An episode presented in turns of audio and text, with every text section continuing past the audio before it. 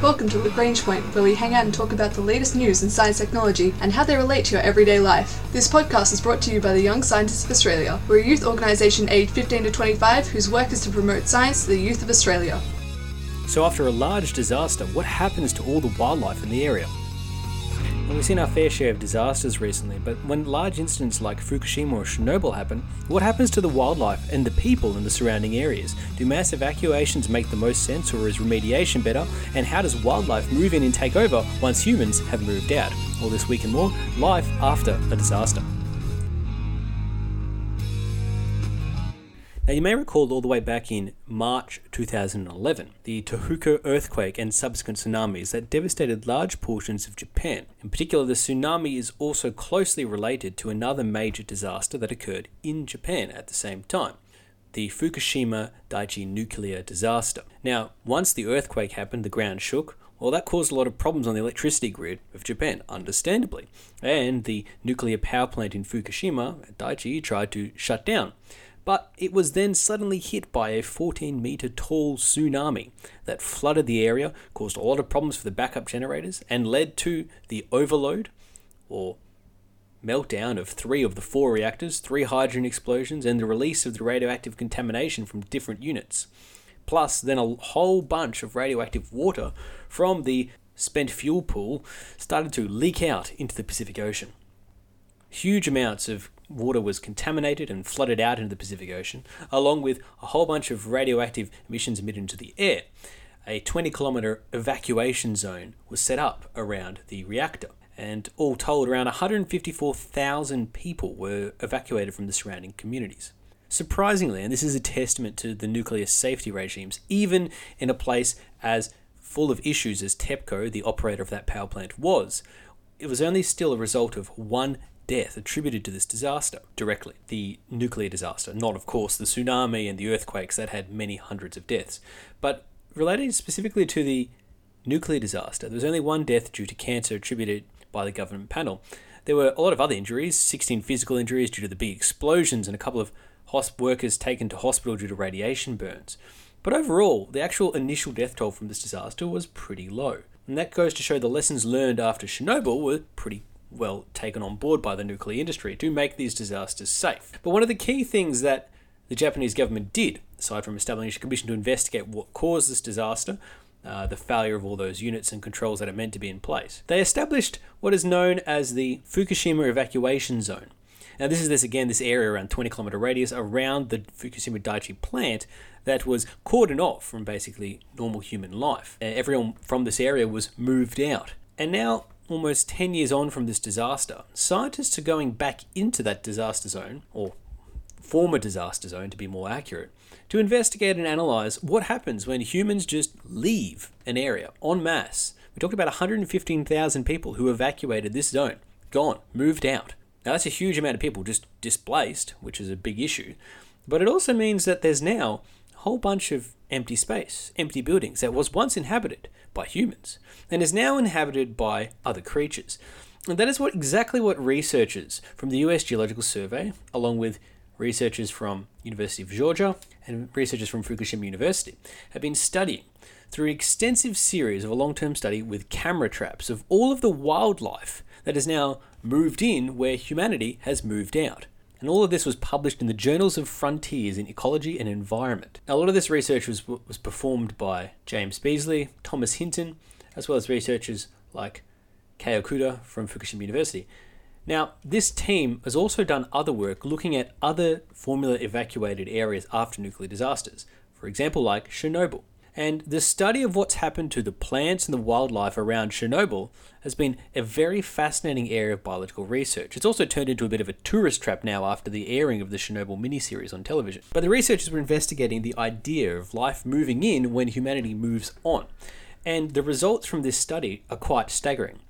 Over 267,000 photos of different types of wildlife from more than 20 species, including wild boar, Japanese hare, macaque monkeys, pheasants, foxes, and the tanuki, it's a raccoon dog, and all different parts of the landscape. Plants are growing, animals are moving in. And what they've shown is that there's lots of species that are now abundant, not just a few species here and there, but really thriving through this Fukushima evacuation zone region, despite the presence of some radiological contamination.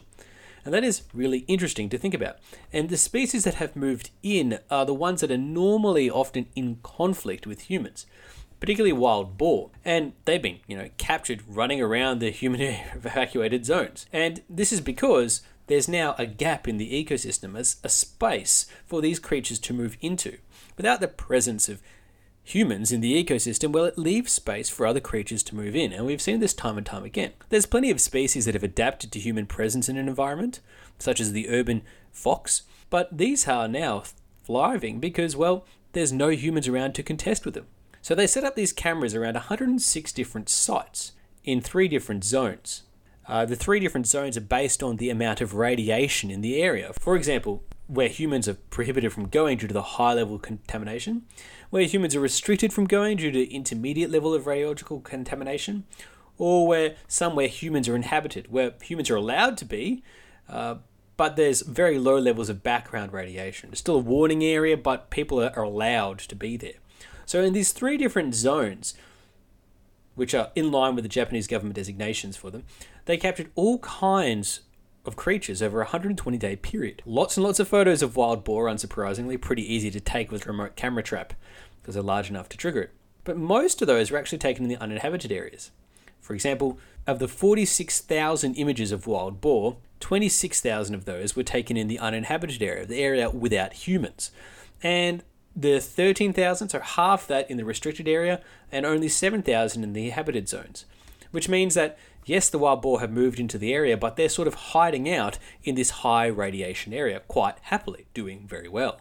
Now, of course, this study doesn't make any assessment on the physiological health of these creatures and the impacts that the radiation is having on them, mostly because it is a remote camera study. However, it does go to show that there's a large, thriving population there, which wouldn't be possible if all these creatures were dying off very rapidly from cancer.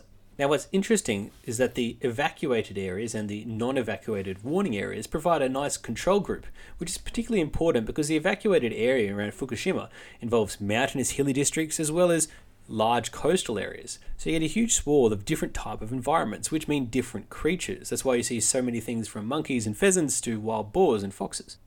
What they did notice is that you could see in some creatures that they had a clear change in the human areas and their behavior to the non-human areas.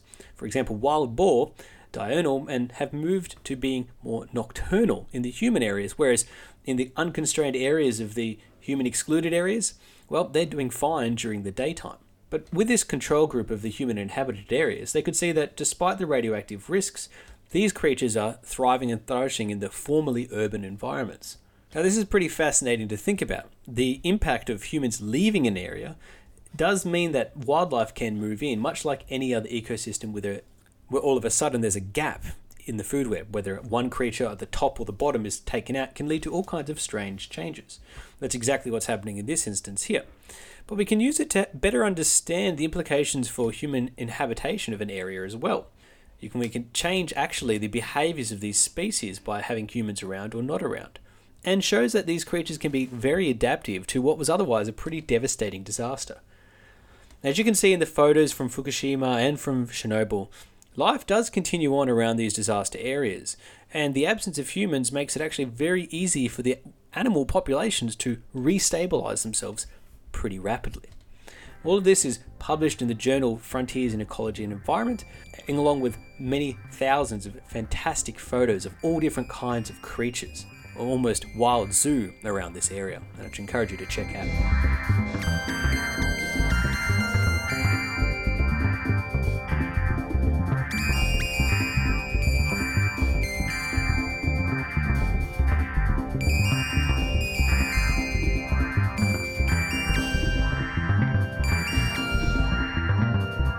Now, the evacuation zone that we just spoke about at Fukushima was created by the Japanese government as a response to making sure that as many people as possible were safe from potential high levels of radioelectrical contamination in the atmosphere, in particular, what they were worried about. And the Japanese government has also gone to great lengths to create an ice wall and seal up all of the contamination areas to prevent water seeping out into the Pacific Ocean. And all of this is incredibly good work.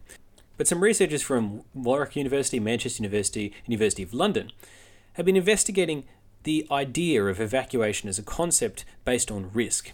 And they're using this for a very good reason. Fukushima and Chernobyl provide great examples, case studies, if you will, for how to plan for and respond to disasters. And what is useful about this is you actually have data for the radiation levels in the long term now. So they can look back on these accidents, like Chernobyl and like Fukushima, to investigate what areas are safe compared to the predictions and the models. Because when people evacuate an area, they have to do so based on the best available information at the time, based on what they predict the radiation might be in the area or what the long term exposure risks may be as well. And they use and developed an idea called J value, judgment value, which balances the cost of any safety measure against the increase in life expectancy it achieves.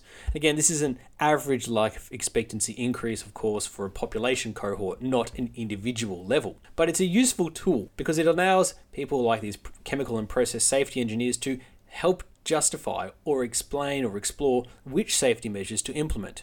Because in everything in safety, it's all about trade offs.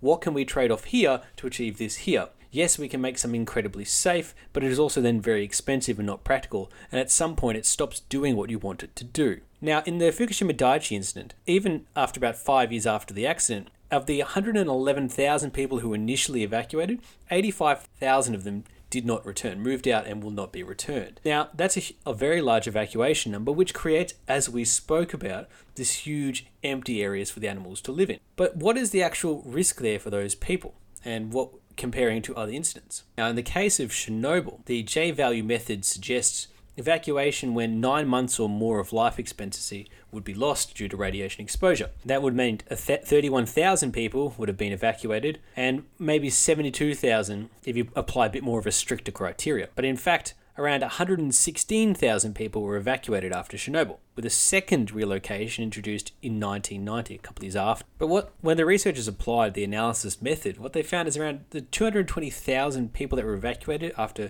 Chernobyl in total over the long period of time, only around 900 of those would have faced a loss of life expectancy of about three months. Now, that may seem as a pretty cold, hard statistic, but it's, it's what these scientists have to do to evaluate risk on a macro level. And the research suggests if you use this kind of balancing criteria, only a fraction, about 10 to 20% of the total evacuated peoples, would have needed to leave their homes to protect them from radiation. Otherwise, there wouldn't actually have been a substantive loss of life expectancy due to the radiation exposure. Sure, the exposure is high, but not to the point of actually dropping life expectancy. Talking maybe a three to nine month drop in life expectancy for living in the area. And the reason is mass relocation is very expensive and disruptive to people's lives. A better tool would be, of course, re- remediation, which makes the area safe for habitation rather than trying to just purely uproot an entire town, city, you name it, and, and move it somewhere else.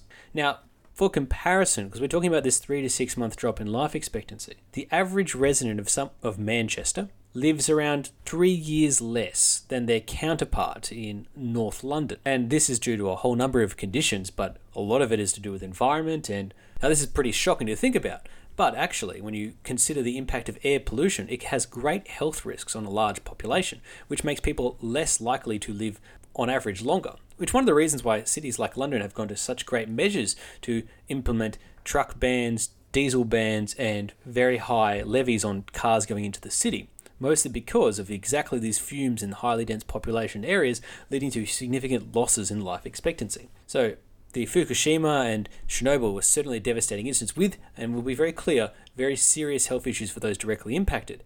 But there's also great health risks from other issues as well. Now, these, these researchers were looking at a, a fictional scenario as well of maybe one of the nuclear reactors in England having a major issue or a meltdown. Now, using a strict safety criteria, they found that really, if one of these reactors in the south of England went down, well, it would only need to re- relocate at maximum around 620 people rather than evacuating huge swathes of the countryside. And temporary evacuation may be necessary while remediation work is carried out, but realistically, most people would be able to return to their homes in the surrounding areas provided remediation work was done. And that would be the more cost effective method than evacuating whole towns. And this is an interesting thing to think about. As with everything related to risk, it's very hard to judge what is the right risk decision for people. on an individual level, and you may decide after such an issue that you want to leave. And it doesn't mean that there won't be outlier cases, but on a whole, on a macro level for a population cohort, it's far cheaper and more efficient to remediate and let people live in the area as opposed to relocating huge numbers of people, hundreds of thousands of them, from an impacted area. Because the impact of health from radiation exposure from these large disasters isn't actually that high compared to other exposures people are exposed to all the time that we as a society tolerate because it's less in your face and harder to see, like air pollution.